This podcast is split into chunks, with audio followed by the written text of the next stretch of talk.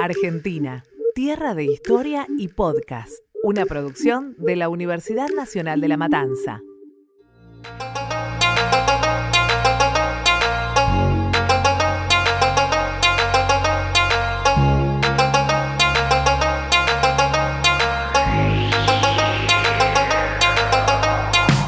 Bienvenidos a Argentina, tierra de historia y podcast, el lugar donde la ficción y la realidad se unen. Somos Julián Dante, Lorena Papayani y Agostina Carbone. Y en este episodio vamos a estar hablando sobre la radio. Cuando la televisión aún no existía y no podíamos ver a TAP, las personas se entretenían escuchando historias en la radio. Las voces y los sonidos permitían imaginar el mundo que nos proponían. Antes de las telenovelas, habían radioteatros. Y sí que habían, ¿no? Justo en las décadas estas en las que están, eh, la novela aparece muy puntualmente. Sí, entre la década del 20, del 30 y del 40 y llegando también un poco a la década del 50. Y justamente la radio que apareció por primera vez acá en Argentina, ¿no? El 27 de agosto de 1920 en el Teatro Coliseo, que se realizó una transmisión. Claro, se retransmitió en la obra Parsifal que se estaba interpretando en ese entonces dentro del teatro, a partir de una especie de invento, de experimento de los que eran estudiantes de medicina encima, Enrique Susini, Luis Romero Carranza, César José Guerrico y Miguel Mujica. Más conocidos como los locos de la azotea, ¿no? sí, sí. Claro, pues estaban ahí en los techos del Teatro Coliseo. Y bueno, eh, precisamente en la novela se ve mucho este cuando ah, están escuchando la radio, el radioteatro, como que lo siguen mucho, más que nada en el conventillo. En el conventillo, donde tenemos, por ejemplo, a Malek, que es un fanático, pero posta a posta del radioteatro. Cómo sigue ahí todos los personajes, cómo sigue la historia, todos los días está ahí. Malek junto con Lidia también. Sí, y, Malek un poco que quería que Nino fuera fan del radioteatro, pero igual un poco panqueque Nino, porque cuando le gustaba a Lidia también le gustaba a él. Sí, con tal de, que le gusta a Lidia, él hacía cualquier cosa. Y era tal el nivel del falatismo de Malek que él pensaba que había muchos actores y actrices haciendo los personajes, pero era solo uno que hacía las diferentes voces. Claro, se llevó como la desilusión, dijo, no, quiero ver a esa chica, ese chico que hacen tal personaje, se los imaginó todos y después cuando conoció a Ramón, que era uno solo para todas las voces, eh, mucha desilusión. Pero no solamente en el comentillo escuchaban radioteatro, sino que también en la casa de Torcuato encontramos, por ejemplo, a Nélida, Algún día sabremos su verdadero nombre, pero por ahora le vamos a decir Nélida. Es como la que no se llama Nélida, pero nunca dicen cómo se llama, nunca el jefe sabe cómo es su nombre. Ni Alicia.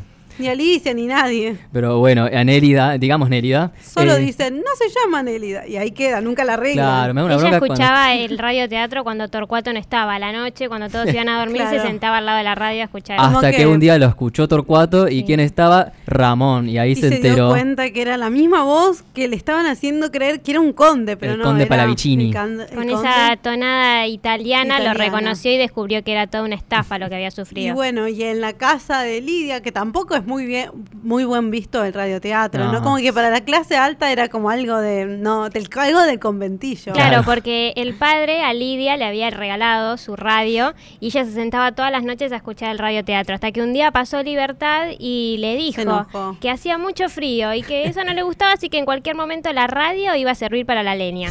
Bueno. Libertad siendo libertad, ¿no? Esta libertad siempre ahí teniendo esas frases como matadoras para todo. Y bueno, pasando un poco al radioteatro, ¿todos saben qué es el radioteatro? ¿Qué, qué, cómo, ¿Cómo se podría definir al radioteatro? Lo podemos definir como una fusión entre el teatro y la radio como medio de comunicación. Eh, hay una adaptación del género teatral a la radio. Entonces, lo que hace el teatro es renunciar a esos efectos visuales de la escena y los sustituye por efectos eh, sonoros. Todo efecto sonido que podemos escuchar en los radioteatros se hacen en vivo. Claro, en ese Hay más personajes que hacen esos efectos. Además, tenemos eh, obviamente el diálogo entre los actores, que los actores en esa época se hacían conocidos por, por sus voces, ¿no? Por las diferentes voces que podían hacer en un mismo, eh, en un mismo producto. Era raro que un actor de radioteatro sea reconocido en la calle, porque, no se los conocía por la, cara. Exactamente, lo que pasó con Ramón también, que él hacía distintas voces, tenía diferentes personajes. vos seguías la, la novela, de radioteatro, no la novela, lo veías, o sea, lo escuchabas siempre, pero si lo veías ahí ni, ni sabías ni quién era. Y además tenemos la música de fondo que eh, funcionaba como una atmósfera, eh, el ambiente para... Sí, ambientada para que ya que uno no podía verlo, se lo podía imaginar a través de otros sentidos. Exactamente, porque la gente se, se, sentaba alrededor de la radio, ¿no? Como un ritual de todas las tardes y toda la noche de la familia y, y se imaginaban cada situación que pasaba dentro del estudio de radio. Entonces era como un género dramático de las masas hasta que llega la televisión dos décadas más tarde. Claro, esto fue muy de la década del 30 y el 40, justamente los, los años que trata la novela. Claro, y en las audiciones, que era el nombre que recibían los programas de radio como el radioteatro, eh, estaban muchos de ellos auspiciados por marcas. Entonces tenías, por ejemplo, el radioteatro de tal marca, de tal jugo, de tal crema dental, de tal marca galletitas, y así cada marca tenía su propio su propia audición auspiciada por ella. Digamos que las primeras publicidades leídas surgen en 1950 en el radioteatro Aventuras de Tarzán, que se emitía por Radio Splendid de Buenos Aires. Y otro radioteatro que también tuvo mucho éxito fue el de Los Pérez García, que era como una comedia costumbrista en la que contaban cómo era la vida de una familia de esa época con los problemas cotidianos que podía tener cualquier familia en Buenos Aires. Y me imagino que con muchos problemas, ¿no? Seguramente. Porque cómo es la frase. Era un matrimonio con un hijo, una hija y la frase de tienen más problemas que los Pérez García salió de ahí.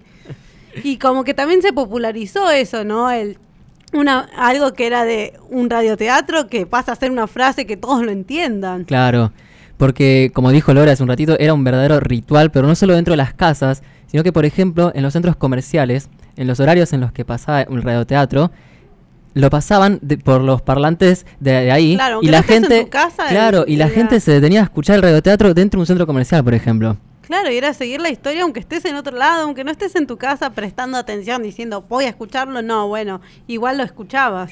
Y ese, los Pérez García estuvo transmitiéndose durante 25 años. Claro, del 42 al 67. La verdad es que mucho, es como impensado, no sé, una novela que lo podemos comparar ahora. 25 años no duran, por lo menos acá en Argentina. Era muy fuerte entonces el éxito que tenían en ese momento para que duraran tantos años. Claro, y que seguir teniendo un público fuerte que lo siga y que la historia tampoco se desvirtúe y que... Igual supongo que habrán pasado por un montón de cosas, ¿viste? Porque hay que, hay que tener problemas, ¿no? y tener tantos problemas. Y otra, otro radioteatro, perdón, que también tuvo mucho éxito fue Chispazos de Traición, que en ese, en ese radioteatro se ambientaba todo con un ambiente gauchesco. lleno de estereotipos. como una reivindicación de lo folclórico, de como la tradición argentina. Y bueno, así hubo muchos en esas décadas del 30 y del 40. Y un personaje que está presente en, en ATAP, que aparece ahí en un capítulo, en una sola escenita, pero es importante y sobre todo para la historia, y que es Jaime Yankelevich y que eh, que aparece un ratito en la novela en una escena y pero que fue uno de los tantos personajes reales que fueron parte de la historia de nuestro fue país. como importante para la radio para la televisión porque era un empresario que era un empresario eh, argentino que se centraba principalmente en los medios de comunicación, en la radio y en la televisión. Y sí, se, eh, tenían eh, como, se dedicaba a la importación y el armado de radios, o sea, lo que permitió que se distribuyan, ¿no? Acá en la Argentina. Claro, por eso Jaime Yankelevich, que es el abuelo de Gustavo Yankelevich, que fue unos años el director artístico de Telefe, fue el que introdujo la tecnología para empezar las transmisiones televisivas acá en la Argentina. Claro, y era el dueño de Radio Belgrano, por eso también lugares donde pasaban radioteatros y diferentes programas que fueran radios muy importantes. Claro, y después cuando abrió su canal de televisión fue Radio Belgrano Televisión también y formó la red Belgrano, que fue la primera red de medios de acá de la Argentina. Y lo más importante también fue que en 1924 fue el primero en utilizar los contratos artísticos para la radio, ya que cada, cada artista tenía un salario a cambio de la exclusividad de su trabajo. La verdad es que como muy importante cómo muestran el radioteatro en la novela y la importancia que tuvo en esa época porque era la forma en que se entretenía la gente, ¿no? Es como ahora que hay un montón de cosas y podés hacer miles de cosas entre celulares, radios, televisores, computadoras, tablet, ahí era como, bueno, tienen una radio en una casa, es lo que lo único que escuchan. Claro. Así que bueno, está muy bueno esta, este toque que le pusieron ahí en la novela, como algo más que hace que lo, te puedas identificar con algo que sabes que pasó, que ocurrió. Y bueno, ahora Lore, nuestra diccionario hablante, nos va a traer una palabra que menciona mucho libertad, así de forma despectiva, ¿no? Lumpen. Bueno, lumpen apunta a un grupo social urbano que es formado por los individuos que son socialmente marginados. Apunta a los indigentes, a los mendigos, a ese tipo de gente y por eso Libertad lo usa cuando eh, no le gusta que Lidia, por ejemplo, esté cerca de Gallo o cuando Lucía se juntaba con Bruno. Claro. Eh, también ellos forman parte del sector eh, social más bajo del proletariado, son no, no tienen conciencia de clase, eso también lo que dice eh, libertad. Esta palabra es el acortamiento de una palabra alemana que se llama Lumpenproletariat, que fue adaptada al español como Lumpenproletariado, que es propio del sistema de la teoría eh, de Marx y de Friedrich Engel ellos no trabajan, apuntan a que hacen, este, cometen delitos o hechos criminales. Todos los prejuicios que se pueden tener de la clase más baja de, la sociedad. Y por eso eh, Libertad lo usa contra los chicos que viven en el conventillo. Claro, me imagino, me, me, me, pregunto si habré leído a Max Libertad, por no, ejemplo. No, nada más sabe que, lo que significa y ya. Eh. Porque bueno, es un poco forma de desprestigiar a todos, como Lidia solo se tiene que juntar con gente de, su, clase. Que bueno, supuestamente es alta, pero ya vamos viendo que es solo la apariencia, ¿no? Porque después, no sé si tienen tanta plata como suele decir. Aparte es muy, viste, mm, les falta la mucama porque no pueden pagar la mucama y dicen, no, la mucama hoy está enferma, por eso no vino. Y entonces, bueno, al final, si tienen que pensar un poco, ellos tampoco son tan clase alta. ¿Qué tan lejos están de ser un lumpen ellos también? Mm, no sé, no sé, no sé. Tan bajo no creo que caigan, pero este tampoco son lo que aparentan. Y bueno, volviendo a esto, a lo de radioteatro y a lo de Jaime Yankelevich, en una escena aparece cuando Lowenstein y Gallo van a la radio y se encuentran con Jaime Yankelevich, que justo estaba saliendo de ahí, y ahí como le interceptan un poco para pedirles trabajo. Porque el protagonista del radioteatro había muerto en la escena. Murió mientras estaba interpretando su papel. De hecho, era tan buen actor que pensaban que estaba actuando su muerte también. Claro. Pero no, estaba muriendo. Así que pensaron que era buena idea que Gallo vaya a reemplazarlo. Así que vamos a recordar ese momento. Don Jaime, Jaime Yankelevich, un gusto. David Lowenstein. ¿Algo de los Lowenstein de la mueblería? No, me suelen confundir con ellos. No, pero los conozco, ¿eh? Porque son de, de Cernovitz, igual que mi, abuelo. ¿Cernovitz? Eh, sí, sí, de Rumania. ¿En qué puedo ayudarlo, Lowenstein? Eh, mire, anoche escuché el programa y sé todo lo que pasó, una desgracia lo de Osvaldo Frelsen, la verdad, pero qué muerte tan digna también, ¿no? Un artista que murió en su ley, acá prácticamente arriba de las tablas, ¿no? sí, bueno, eh, en fin, de lo que yo vengo a hablarle es que vengo a traerle una solución. ¿Qué solución? El reemplazo. Habla... Hola, ¿cómo le va? Perdón, ¿eh? Toma.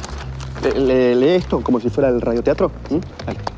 Si tú supieras, María Elena... más ritmo, más, ritmo, más ritmo. lo que he transitado para llegar hasta aquí no fueron solo calles, también años. Suena el timbre. No, no, no, eso no.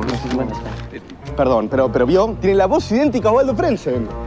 No, Barrio por favor. plateado por la luna, rumores de milonga, es toda su fortuna. Hay un fuelle que rezonga en la corta de Amistón. Además canta. No me diga que no es el reemplazo ideal para Osvaldo Frenzen. ¿Cuál es su nombre? Edinson Gallo.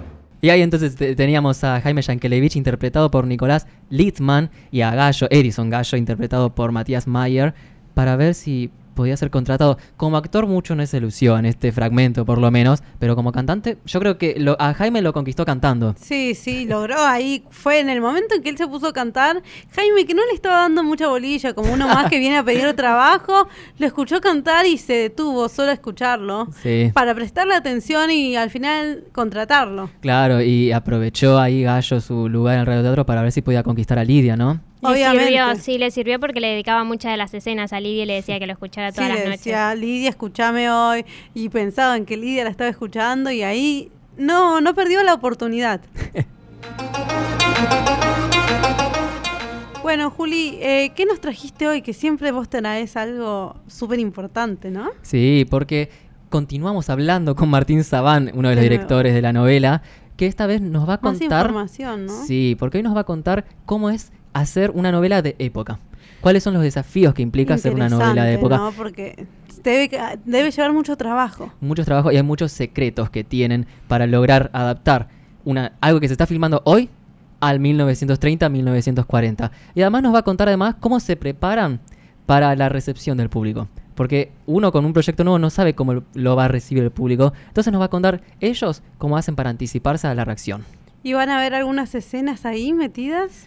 Como siempre, escenas donde vamos a estar escuchando radioteatro, justamente. Claro, vamos a escucharlo.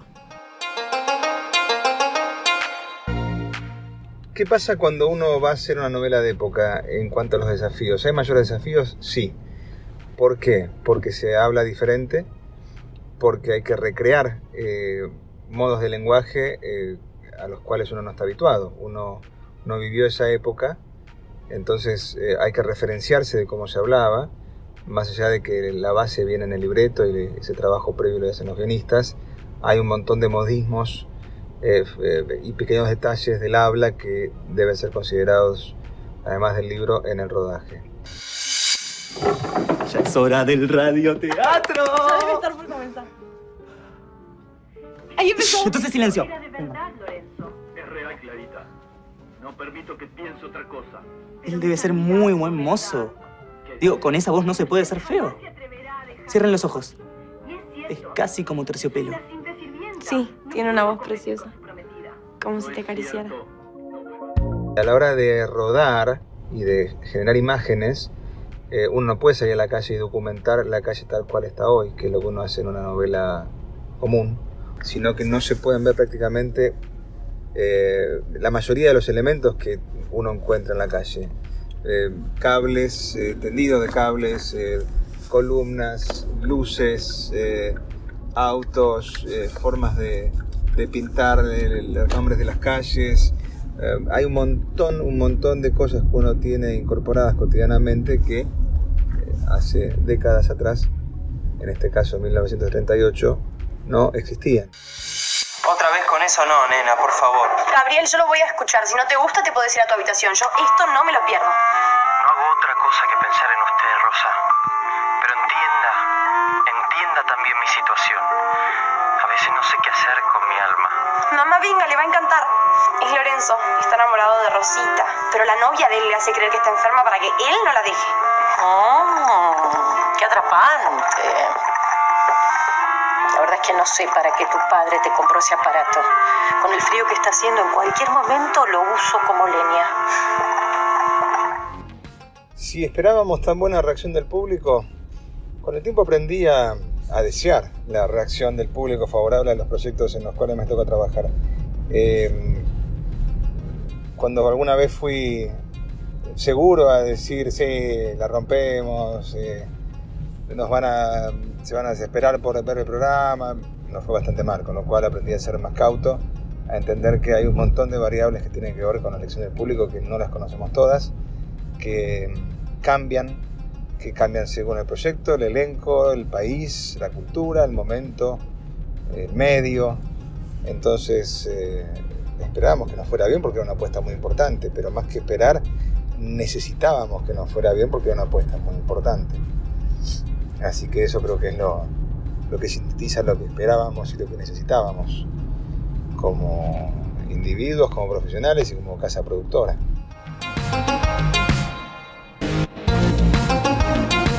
Ahí escuchábamos entonces a Martín Sabán, que lo que más, lo que más me quedó es cómo tienen que poner mucha atención en el, en el lenguaje que usan al hablar por tratarse una novela de Sí, época. Y creo que es, es lo más lo más difícil porque ponerle la ropa y eso lo podés sacar de fotos o de cosas, dibujos, pinturas, documentos, lo que haya. Pero la voz como que no había muchas Claro, grabaciones. porque encima vos podés tener cosas escritas, pero no es lo mismo lo que escribís que lo que hablás vos en tu vida diaria. Claro, y tampoco es lo mismo ahora, ponerle ahora, no sé, algo queda grabado en YouTube, en la tele, no sé dónde. Pero ahí era como lo de la radio que tampoco se grababa, se emitía y ya está. Y después cómo sabes lo que, cómo hablaban cotidianamente y según la clase a la, a la que pertenecían, no era lo mismo como hablan en el conventillo, como hablan en la casa de Torcuato o en la de los Morel. Por eso, de todos modos, yo creo que está bastante bien trabajado el Sí. uso de las palabras. Porque Teniendo en cuenta la cantidad de inmigrantes que había en los conventillos también, eso es muy importante, el lenguaje de ellos. Igual siempre reciben ahí como alguna crítica por Twitter, como tal palabra no existía, ¿cómo la iban a usar?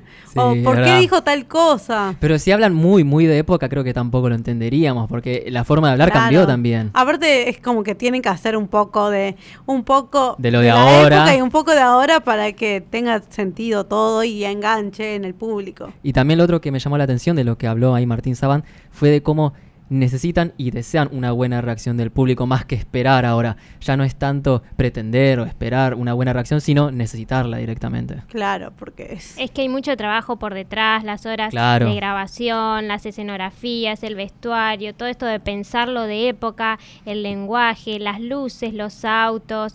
eh, hay mucho trabajo por detrás y es importante también que al Tener que público le tapar guste. todo eso, ¿no? Tener que tapar cada poste de luz que aparezca, cada Claro, cable. sí, como la calle no es como, bueno, otra cosa es en exteriores y bueno, salen a la calle y graban. No, acá es como todo tiene que estar pensado porque nada de lo, ponele, los edificios altos, ninguno estaba en la década del 30. Ni un poste de luz, ni un cable del coso en el poste, ni nada. Y bueno, hasta acá llegamos. Los esperamos en un nuevo episodio de Argentina, Tierra de Historia y Podcast. Nosotros somos Julián Dante, Lorena Papayani y Agostina Carbone. A cargo de la puesta al aire estuvo Sofía Nadal. En la producción, Julián Bernadás y con música original de Julián Dante.